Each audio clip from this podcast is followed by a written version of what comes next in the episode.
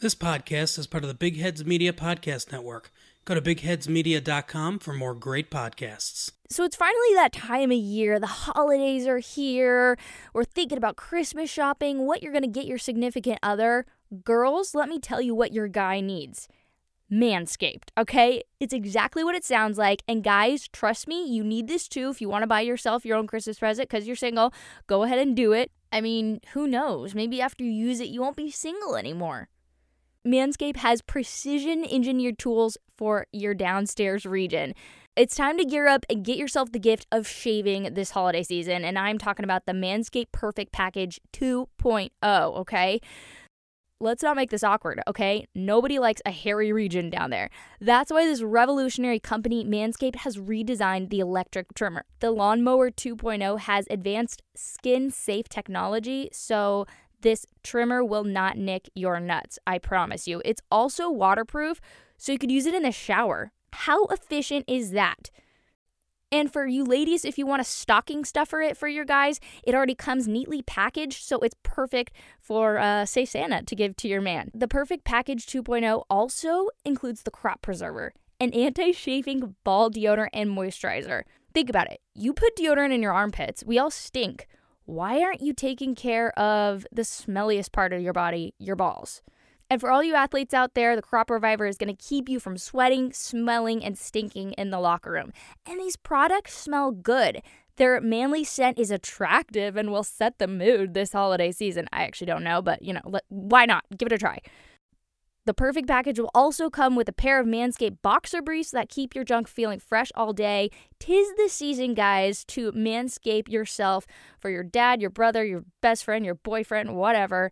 Let's just take care of the jingle balls down there. Get 20% off and free shipping with the code BIGHEADS at manscaped.com. That's 20% off with free shipping at manscaped.com using code BIGHEADS. Clean up your nuts and make Santa proud this year.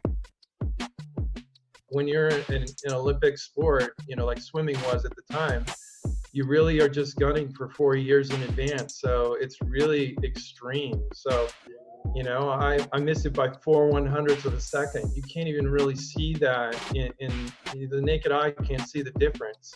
And those guys got to go to the Olympics and get medals. And I was at home, and that was the end of my career. That was my last race. And that's a reality that's really hard, but I think, you know, character comes from difficult times.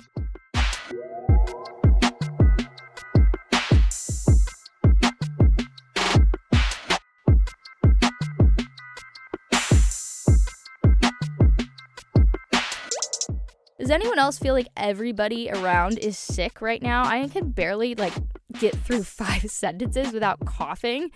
So let's make this quick. And as always, gotta thank our friends at Quiktract. You guys, if you have not gone and downloaded the Quiktract app yet on your phone, what are you doing with your life?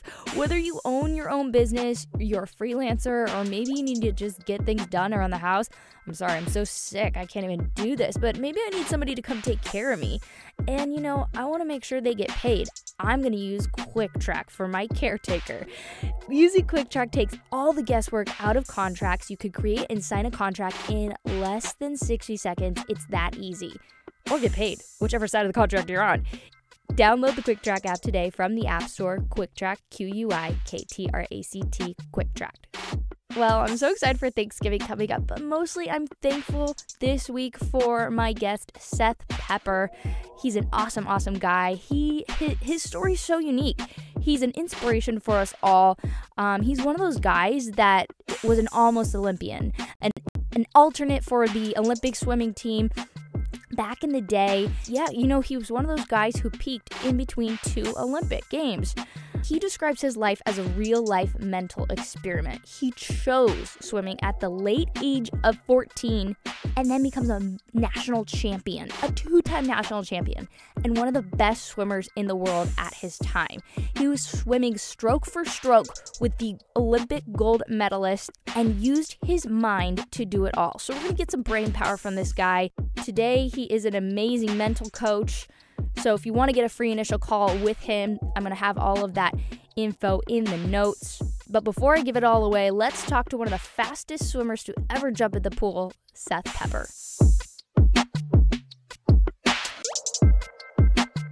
Well, hey, Seth, so great to have you on the podcast. You're obviously such a well-accomplished guy in so many lines of work. So welcome to the show.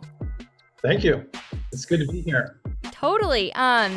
We have so much to talk about, so much to cover, and a lot in common. First, I can't believe that you grew up in Oregon. That's so crazy. Yeah, I was born in Cottage Grove, Oregon, which is not too far from, U of O where you were. Yeah, in Eugene. So yeah, that's where I started. That's so crazy. Oh my gosh, that's so nuts. It's funny because obviously you're a very accomplished swimmer, and I know that you started swimming at a later age than most people who get into it as a competitive sport. But I read something funny where it was like, as a 15-year-old, you were losing to 8-year-olds, and then all of a sudden. I want to understand what happened because you're one of the most accomplished swimmers. You're in the Arizona Hall of Fame. Obviously something happened there where you just shot up to an incredible line of talent. So walk me through kind of your journey of swimming and fill in that gap for us. Sure, yeah. It's a good story for anyone that believes in the power of the mind. So the simple version is that I used the power of the mind to become a national champion. Now, if you go back to the very beginning, I was just trying to, when I was a little kid, I used to cry myself to sleep when the Olympics would end. And it was way before I should have known what the Olympics were. So I had some sort of connection.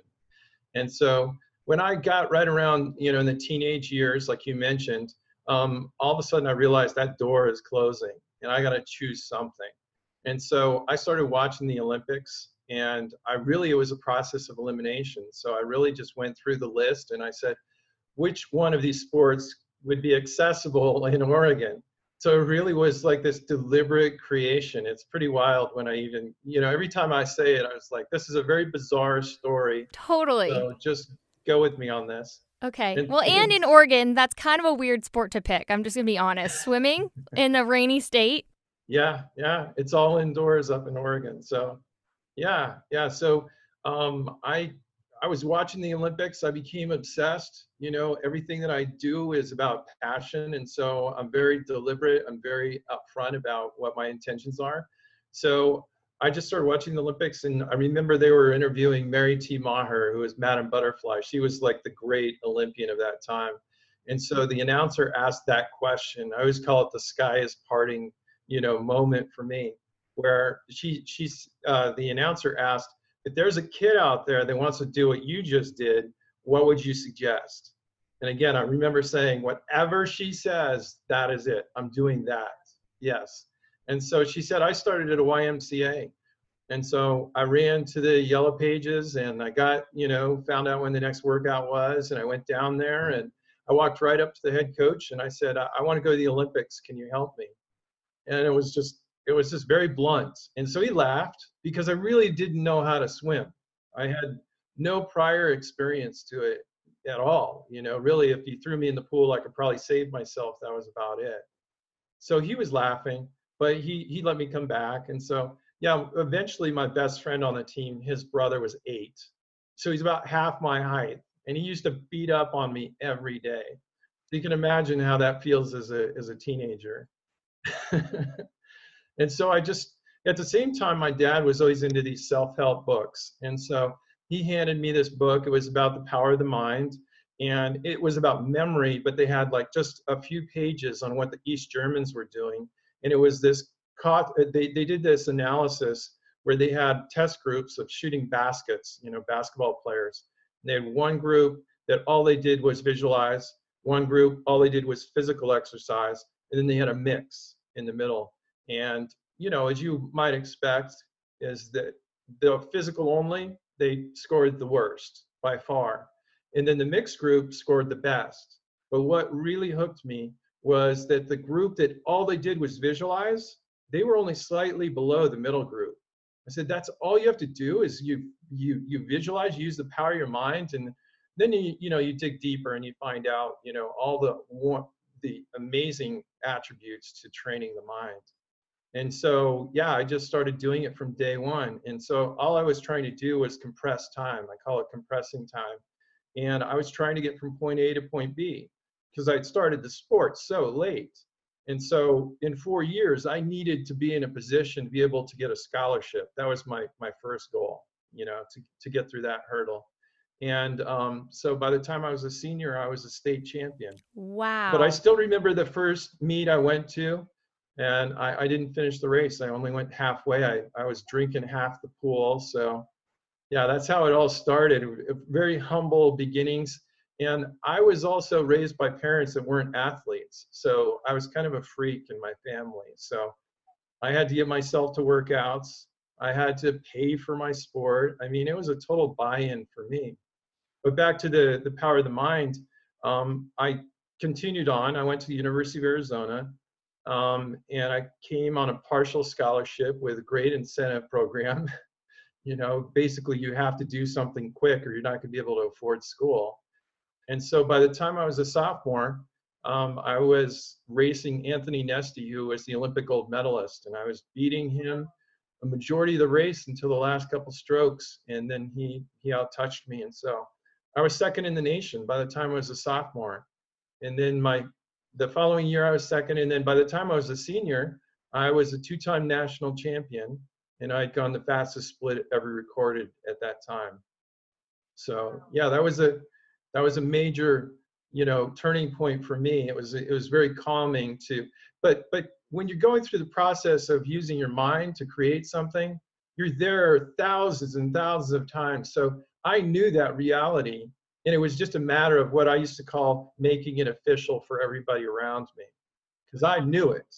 I knew it inside and out. And so what makes this even more interesting is that my brother started even later than I did. So he started when he was about 17, and totally different personality. You know, I'm the scientific type. My brother's the social type. And so it really wasn't about how hard we were training or necessarily how we approached the sport. But what I did, he's still in Oregon and I'm down in Arizona. And so I started doing what I do now, which is mental coach him. And so we went through all of the process that I go through now, and, you know, got him to a point where the coaches would look at him. They said, go to a junior college. He did that. And then he came to the University of Arizona. And then his senior year, in the fastest heat ever assembled, there was Martin in an outside lane. He dove in and he won the race from the start to the finish. And we were the first brothers. He's a national champion. We were the first brothers in the sport to be national champions in the same event. Wow, that's unbelievable. Yeah, and the only connection is the mind. It's the power of the mind.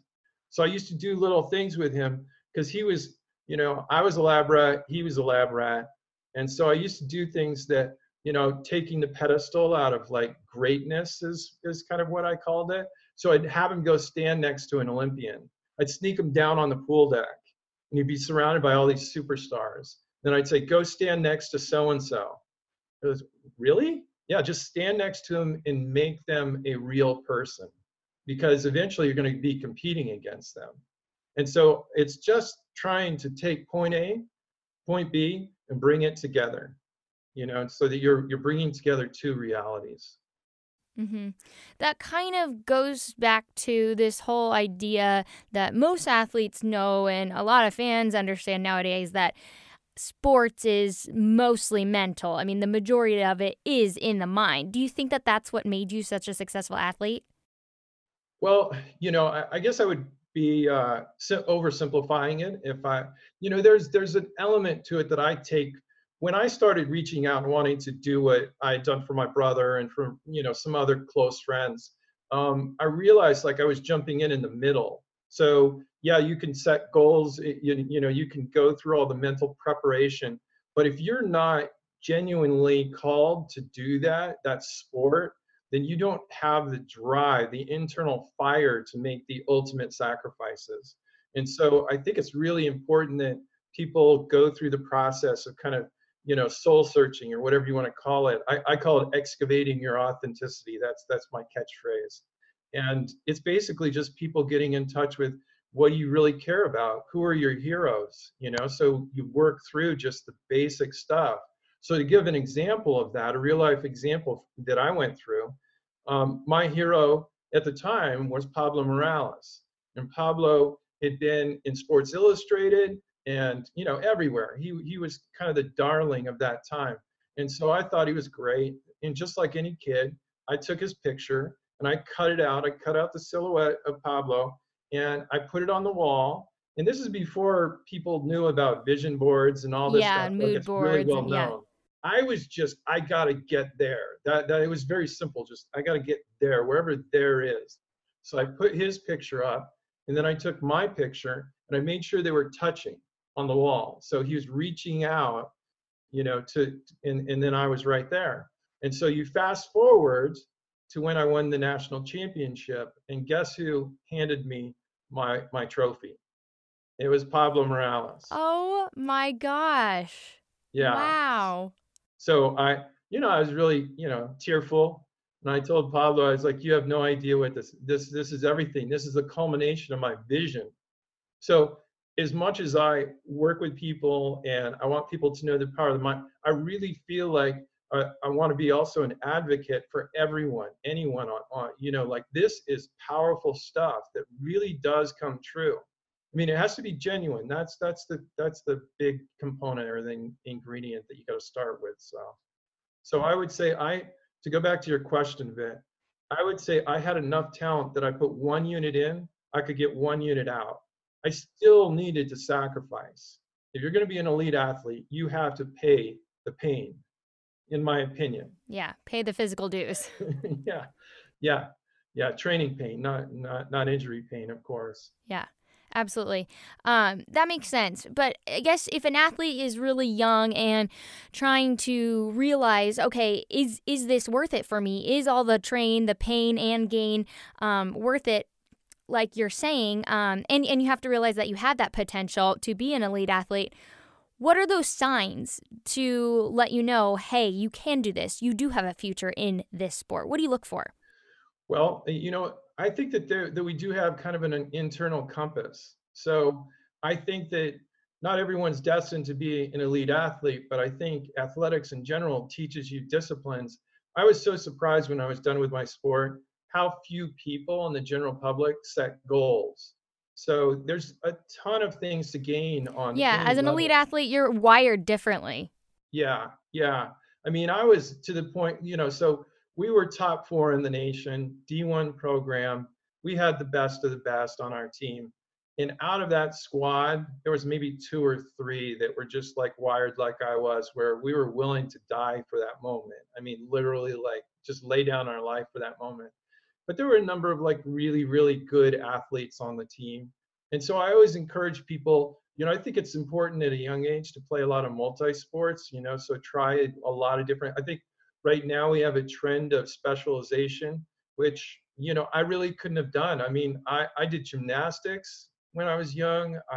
I did pole vaulting. I tried pole vaulting for a couple of years in high school, you know, and you just got to try things and feel what fits. But I for my purposes and in my life experience, it was a calling. It was definitely something was deep inside me that needed to keep going. And you mentioned keep going and this realization when you got out of swimming that, hey, not everyone looks like me, acts like me in the real world. I always say the real world because that's kind of what it feels like. Yeah. But what was that transition like for you when you left swimming and called it quits? Well, you know, to be honest, that was really difficult. When I walked into a room, I was introduced as Seth the swimmer, you know, and so anyone that has that large persona from a past, almost called it a past life for a while, it's difficult. You have to go through. You feel like a part of you died. Exactly. Yes. To be honest, I mean, that's really what it was like. And then after that, I call it my Forrest Gump years. You know, I grew my hair down to the small of my back. I had a big beard. I gave away everything I owned. I was like, I'm just going to strip away all the stuff that I know, and I'm going to see what shows up. So what started it, though, again, it was like practical too. because I started having panic attacks. And now a lot of people are coming out and, you know, sharing. Yeah, a lot of athletes. Oh, it's so incredible that these people aren't afraid to, you know, admit, you know, because they're losing market value potentially, a professional athlete, to say, I'm dealing with mental health issues. So it's very, very courageous what they're doing, and it's wonderful. And so, yeah, I dealt with some mental health issues for years, but I went to the UCLA. I was in LA at the time, and I went to UCLA. They had a program there, and it was just like that movie, What About Bob?, where you take like baby steps. It was that, and it was going through your fears and, you know, like slowly walking up to them. It had nothing to do with, you know, taking any prescription drugs or anything like that. It was all about repeat exposure. So luckily for me, I'd already worked with my mind for peak performance. And so this component was just another skill set that I had to develop, which was, you know, you just face your fears. I mean, a majority of our life is about facing fears, right? Absolutely. Oh, 100%. It is fascinating, though, that you did so much work with your mind for such a long time, yet you were still a victim to panic attacks, to mental health issues. And I think that just reminds us that it affects everybody. I've dealt with mental health issues my whole life. Most people didn't realize. And it's almost like it doesn't matter how much you try to stay positive or something. You really have to learn the tools to deal with that, especially if you've been an athlete your whole life and you're told, you know, fast, hard, finish, go, go, go all the time. Yeah, exactly. And you have these tools, but you can use them against you. So you can use them for construction and deconstruction. So there were times when I was using them against me. And so you really have to, what I came to terms was that really I was trying to make life into a sport. So I was trying to keep it on the playing field. And so I felt like I could control life. And that's when life spins out of control. So panic attacks happen when you won't let go of control. That's it. It's a control issue. And so I'd learned extreme control in my sport, where all I got to do is just keep focusing. You know, my sport was hundredths of a second. And so if I so much just flinched, I was out of the race. So I was used to extreme control. But then when I turned that towards regular life, life doesn't work like that. And it tells you pretty quickly, you can't control me. Mm-hmm. Was there a moment that you realized that in your post-swimming life? Well, I still remember the first panic attack. Okay. When was that? I was in a drive-through line, you know, in LA on Sunset Strip. They have this drive-through where you go underneath this building. So it's kind of a tunnel. And I remember being in that tunnel, and a car was behind me and a car was in front of me. And then it was dark. And then all of a sudden, everything just started closing in on me. I started hyperventilating. You know, most people that have panic attacks, at least the first few times, they don't know the difference between that or a heart attack. And then they go to the emergency room. They'll have ambulances deliver them. And even the doctors that are there aren't really sure if this is a panic attack or if that's how powerful the mind is. The mind can control so much of our life. It's amazing. Yeah, absolutely. So was this when you were still swimming? No, I was done. And I was really trying to find out, you know, what was next, I was just trying to figure out life. And so I was really thinking, well, if I could find the next goal, if I could find the next thing, you know, then everything would be fine. Exactly. I was approaching life like a sport, and, you know, I wish it would have worked out like that. But, you know, it takes a while. You need time, you need space. And luckily, you know, my parents, they're wonderful people, and they allowed me the space to explore. So those are my Forrest Gump years, was when I was able to just kind of strip away. And so I was just looking for like basic truths in life and what this all means. And I kind of just did a lot of meditating, a lot of, you know, mindful sort of things that now really serve me well, because, you know, that it's just a really good rhythm to have in your day, to have some quiet time, and, you know, so yeah. Well, I think you're doing pretty well, especially since your name is right behind you. So, I mean, I would say you're doing great after swimming. But Tell me when you realized, okay, it's time to retire, because I know you're saying you had your first panic attack after swimming was done. But when did you know that you were done with swimming? Well, the harsh reality of an Olympic sport, I mean, I was one of the first professional swimmers, but that meant making a few $1,000s. I mean, it wasn't, you know, the sport. Yeah, can you tell us a little bit about your journey in the sport after you graduated from Arizona? Yeah. So Pablo Morales, my hero, came out of retirement and he took the spot on the Olympic team. I was the next guy after Pablo. I was like, thank you, so you had qualified in trials and everything. Yeah. So I was the next person. I guess you could call it an alternate for the Olympic team. And so he went on. He was, you know, the darling of that Olympics. And, you know, he had a wonderful Olympic story. So I would have liked to have been there with him, but it didn't work out like that. And so then I recommitted, you know, and I think at the time I wanted to reinvent myself. So I took on a different stroke. I changed strokes. Is that normal for most swimmers nowadays, like professional swimmers? I don't know if I'd say that, because a lot of times you're pretty set in your ways. My focus, you know, I had one stroke, that the butterfly, that came natural. My brother and I were really good at butterfly naturally. And then I wanted to get really good at freestyle, so I focused on freestyle. And so eventually, you know, I rose to the top of the world. I was fourth at one time, but you know, I was the fourth fastest American. So when you're in, you know, the pond that has the big fish, you know, I could have been from any other country, and I would have, you know, gone into the Olympics, and not only gone, but you know, had a medal hope. So yeah, so I got a lot of really great things that happened in my life. You know, I'm very close with my coach. He became the Olympic coach. You know, he became the head of USA Swimming. So I have like the family version, you know, without the really glamorous sort of version. And so, yeah. Okay, did you download the Quiktract app yet?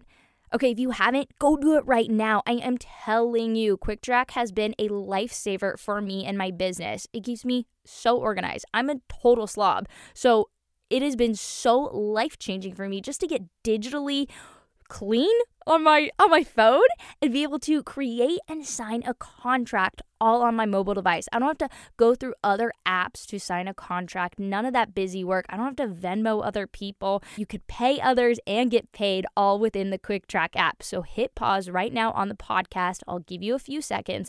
Go download the free Quiktract app today. Quiktract, Quiktract, Quiktract. Now, back to the show. But I think that there are so many elite professional athletes that have a similar story to yours, where they were so good and, you know, were either world champions or national champions, but a lot of people don't know their names, don't know their stories, because they don't have a medal. They're not in, you know, they're not in the Olympic record books. You know, so I think about that, and that just hurts my heart, because sometimes it's like the people that do it the best, the people that work the hardest, aren't getting the credit for all that they've done for their sport. Was there a moment for you where you just realized, holy cow, I didn't make the Olympics. I should have made the Olympics. Why? Why, God? Why? Oh, there were a lot of whys. Okay. So how did you cope? It was difficult, but you know, you go in with that. Those are the cards you're playing, you know, that's the game, is the gamble. When you're in an Olympic sport, you know, like swimming was at the time, you really are just gunning for 4 years in advance. So it's really extreme. So, you know, I missed it by 4/100ths of a second. You can't even really see that in the naked eye. Can't see the difference. And those guys got to go to the Olympics and get medals. And I was at home, and that was the end of my career. That was my last race. And that's a reality that's really hard. But I think, you know, character comes from difficult times. And so, you know, Frank Bush became this, like, one of the greats of swimming. And he was a no name, and I was a no name. I was his first swimmer that he ever recruited. I just was looking for someone that reminded me of my dad. Right. Because you were at the beginning of that long run he had at Arizona. Yeah, exactly. I was the first one that he fully recruited. And then we went through this whole huge journey. And then he recently circled back. He was on his way to Rio Olympics. And so he wanted to, you know, come over, and he spent the day with me and my girls. And it was like the Olympics was, they were coming to my house. So, you know, I got a little choked up about it because those are the memories. That's like, you didn't get the medal, but you have the relationship, you have the bond, you have the moment. And so, you know, a couple weeks later, he's on the TV screen and he's giving Michael Phelps his hug after his last, you know, gold medal moment. And so there was this full circle sort of, you fit where you fit, and that's it. And, you know, just reaching the top of the mountain, you know, your version, you know, you have to celebrate that. And like you said, I mean, I scored more points than anyone in my graduating class in the nation. I was, you know, I had gold medals from Pan Pacific Games. I had American records from world championships where we medaled. I mean, I did just about everything you could possibly do in this sport, but the timing, you got to get it just right. So I peaked in between the two Olympics. So that I was one of those guys. And so, you know, you just accept it and then it becomes part of your character. So now I'm able to impart that kind of experience in that intensity because, you know, until you've been to the battlefield, so to speak, then you're willing to risk everything for seconds. Like, you know, and your life is, your life's blood's invested into this moment, and you're just going to walk away from this moment, whether you made it, you know, or you didn't make it. I mean, that's a very extreme, you know, those are extreme environments to go through.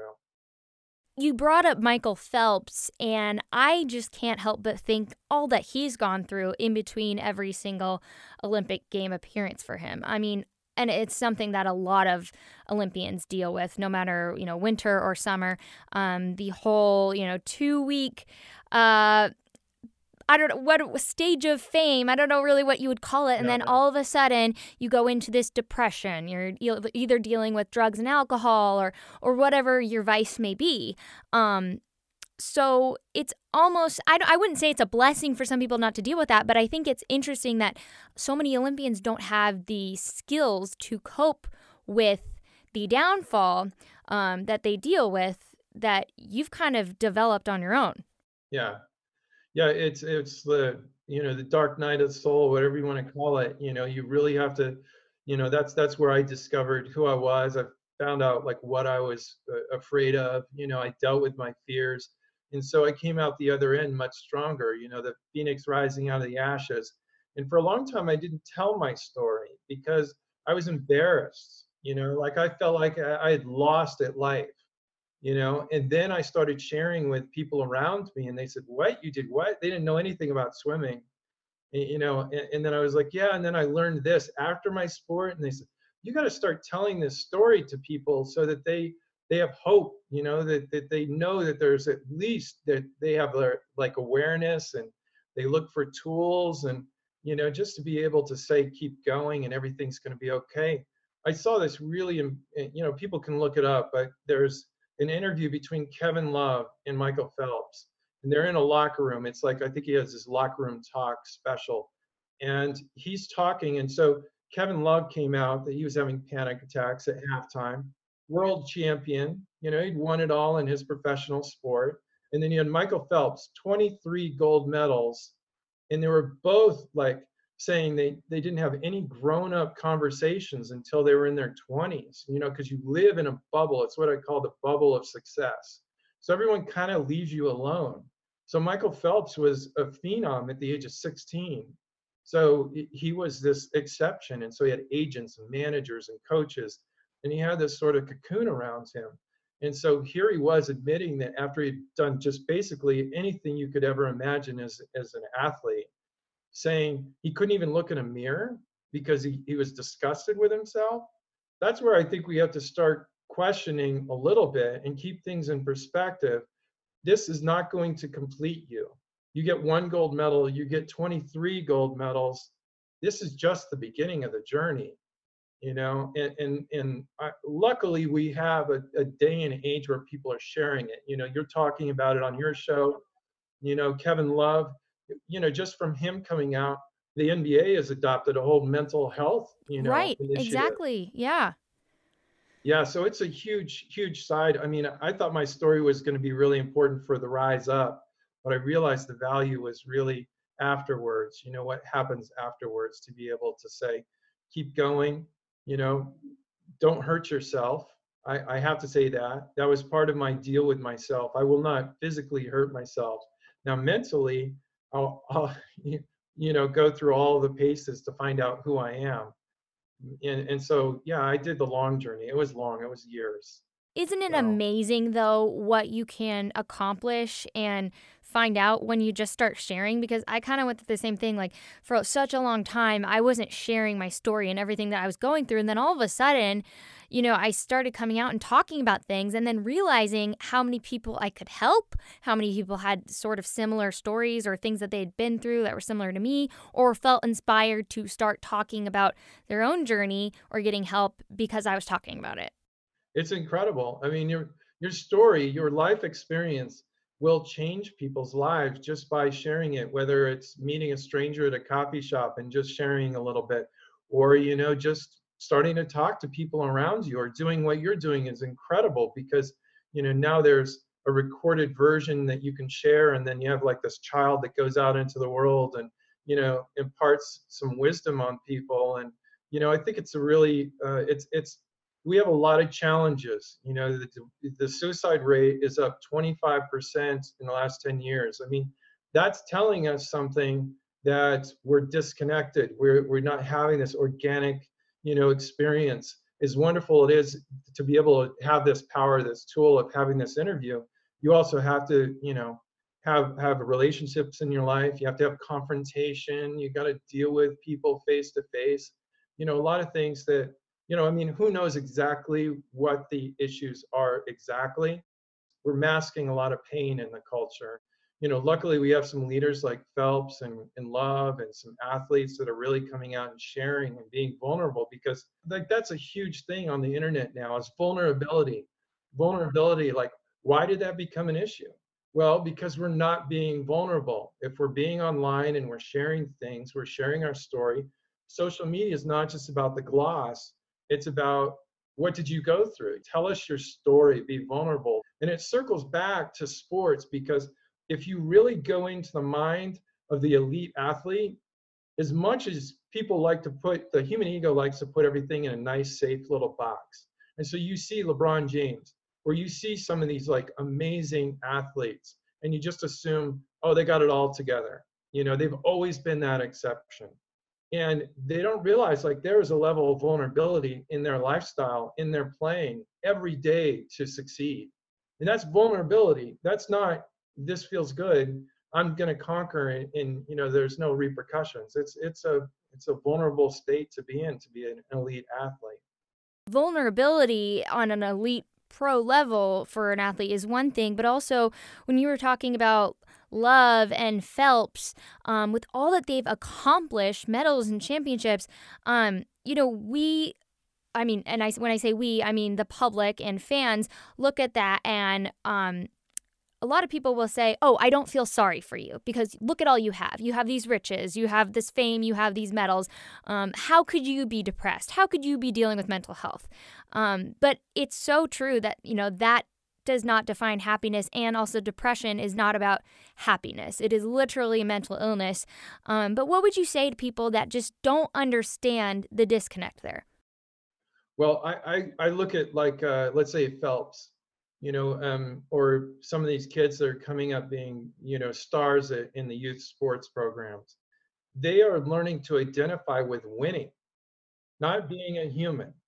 And so when I work with someone, I say, you know, your sport is something that you do, but you're a person, you're a full human being, and you need to keep those separate, because actually they feed off of each other.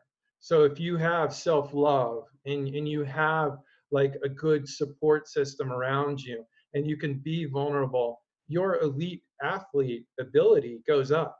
It's all connected. And so when I see some of these stories, I just see kind of like a child actor. Like we hear all the time, like, oh, so-and-so, or, oh, you know, and then we go, oh, well, why'd they have so much problem? You know, they had fame, they had money. When someone walks up to you in a restaurant and they think they know you because of they've seen you on TV, you're an object. They don't want to get to know you as a person.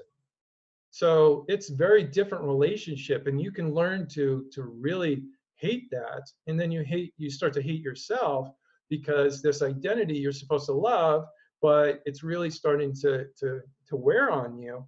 So yeah, I look at some of these kids coming up and I say, well, they're just like a child actor. They're playing this part, and that's all people want is just that part. They don't want to get to know them as a real human being.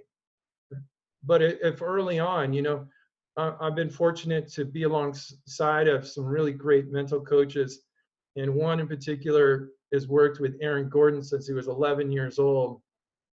And it's an incredible relationship to harness the power of the mind in youth sports and to see it go so high. But everything is predicated on this basic understanding. Basketball is what you do. You are a human being first. This will not define, this winning or losing will not define or change who you are as a human being. And that's been ingrained from the very beginning. So I think that's really important for people to go through or accept. Yeah, and for kids nowadays to understand before they even get to that point. Yeah, because I started late in my sport. So I'm a teenager starting my sport. So I'm a young adult. And which are hard years anyway, so. And I would watch my friends coming to the competitions completely burn out. They had been doing it since they were 6 and 7. They were only doing it because their parents did it or was part of their social circle now. And they didn't know how to step out of it anymore. And it was just torturous for them. Or I'd see someone that was super talented, and I could see like eventually that's going to make you lazy. So, you know, I had this sort of mindset where I was just kind of dodging and weaving through all these people. And people that started, I mean, I remember this kid that was in college that set every single age group record you could imagine. And he was just an average, you know, college swimmer, just barely average. And so when you see, you know, these kids blowing up when they're young, it doesn't matter until you get to the end. I mean, it doesn't matter. It's all timing. And so I'd rather peak, you know, in the pros or in college, you know, rather than when you're young. So yeah, I think it's really important that people keep it in perspective. And then also, if I can mention, like, the process that I'm curious about is more of a mindful approach to sports. So it's not about winning and losing. So I don't know if your viewers or listeners have heard about Kobe. He says failure is an illusion. And it sounds kind of like strange for someone that's such a winner to say that. But what he's saying, this is my interpretation, is that life continues. And so it's a mastery of excellence is what I call it. And so you're constantly working on who you are as a human from moment to moment. And just because a game stops right at this point doesn't mean that your life stops and you're just stuck with that result. It feeds into what you do after the game, and then it feeds into the next workout. And so if people can just completely get immersed in working on their mastery of excellence, and what that in turn does is it puts you in the moment. You know, so it's not about winning or losing, it's getting lost in the moment.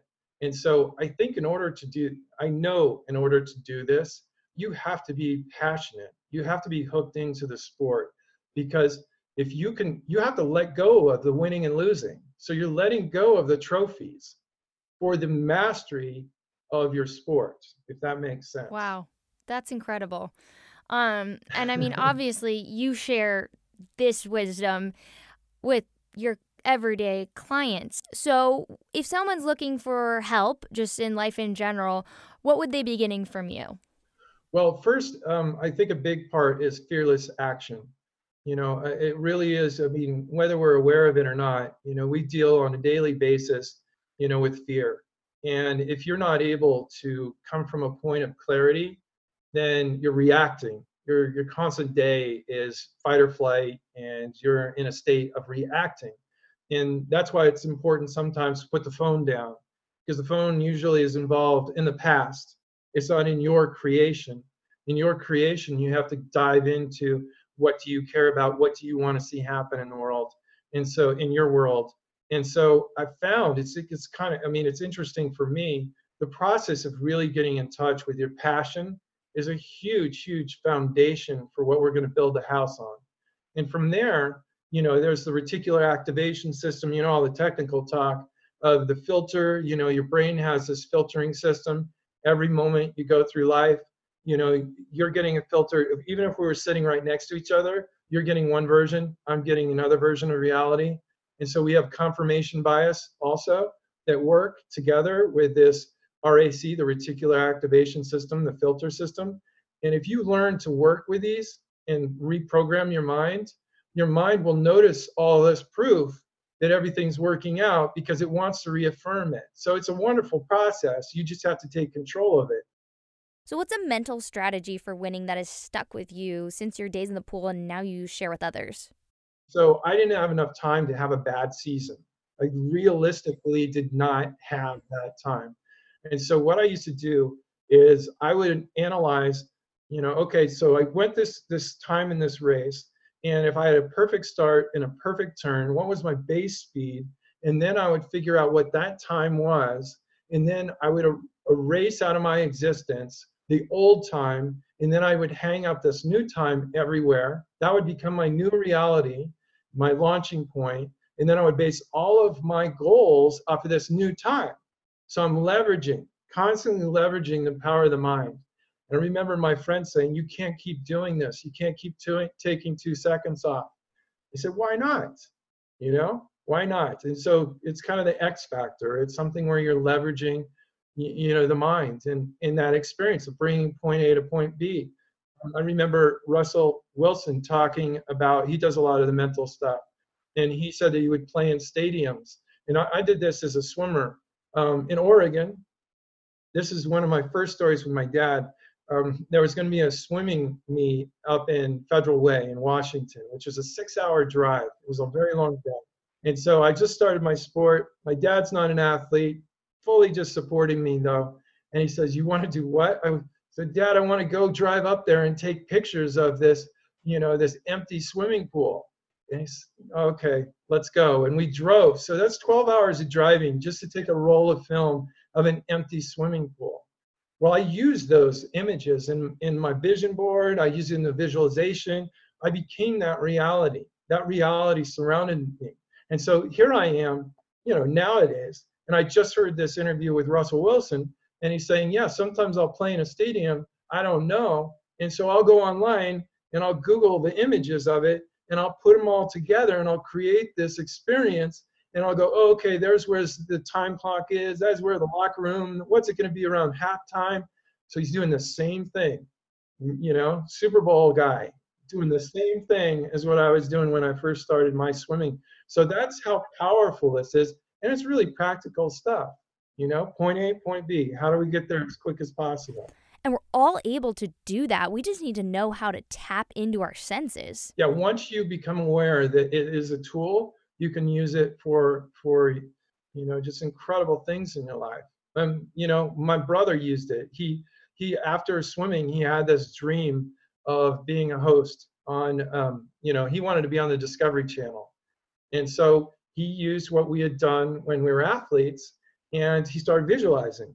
And of course, I was into, you know, the videos and all that stuff. So I had all the equipment. So we'd go out and shoot his stuff, and then we edit it, put it together. And it took years. You know, nothing's overnight. You know, anything's worthwhile. It takes a while. But a few years later, sure enough, the Discovery Channel producer contacted us and said, we're interested, and, you know, gave him his own show. He had his own show for a season. So you could say that's hocus pocus, but I'm speaking from personal experience. My Pablo story of the vision board, you know, just the fact that I was able to rise to the top and become a national champion through the power of my mind, and then teach my brother, and he did the same thing. I mean, it's all there. I mean, I have the proof to believe in it. And, you know, if it's magic, it's magic. I'll use the magic, whatever it is. Well, thank you, Seth, so much. Is there anything else that you wanted to mention to our listeners? Well, I've seen that you have some really important people on your podcast. You have mental coaches. You have, the original Virginia Slims tennis. Yeah, Julie Heldman was on the podcast. Yeah, she's great, amazing. Inspiration, role model. Yeah. Yeah, I mean, you're just doing a wonderful job. And I would just say, keep listening. And I would tell anyone, just explore the power of the mind. If you're an athlete, if you're not an athlete, and just learn to use the tool, and through awareness. The first step is awareness and, in change. And from there, the world will find a way to knock on your door somehow, some way. What a great episode with Seth today. And if you guys are interested in talking to him more about what he does to help us use the power of our mind and harness it, you could get a free initial call with him on his website, sethpepper.com. All of the information is in the show notes here on the podcast. He's so generous and willing to offer a 10% discount to all the listeners out there, anyone who calls from the After Orange Slices show, for any of his training packages. Use the promo code BridgetCase now to get 10% off. So awesome. Thank you, Seth. And I hope you guys are having a wonderful, wonderful almost holiday weekend. Make sure you subscribe, like, write and review. Do all those things I ask you to do every week because we need it. We need the love. We need the support. It makes us keep going. It makes my day. And I can't wait for what's in store next week.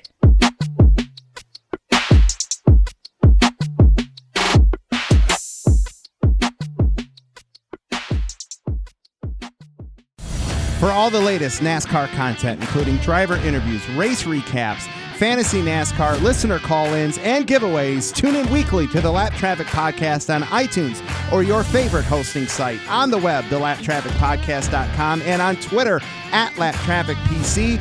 Don't get caught chasing the lucky dog. Tune in each and every week to the Lap Traffic Podcast.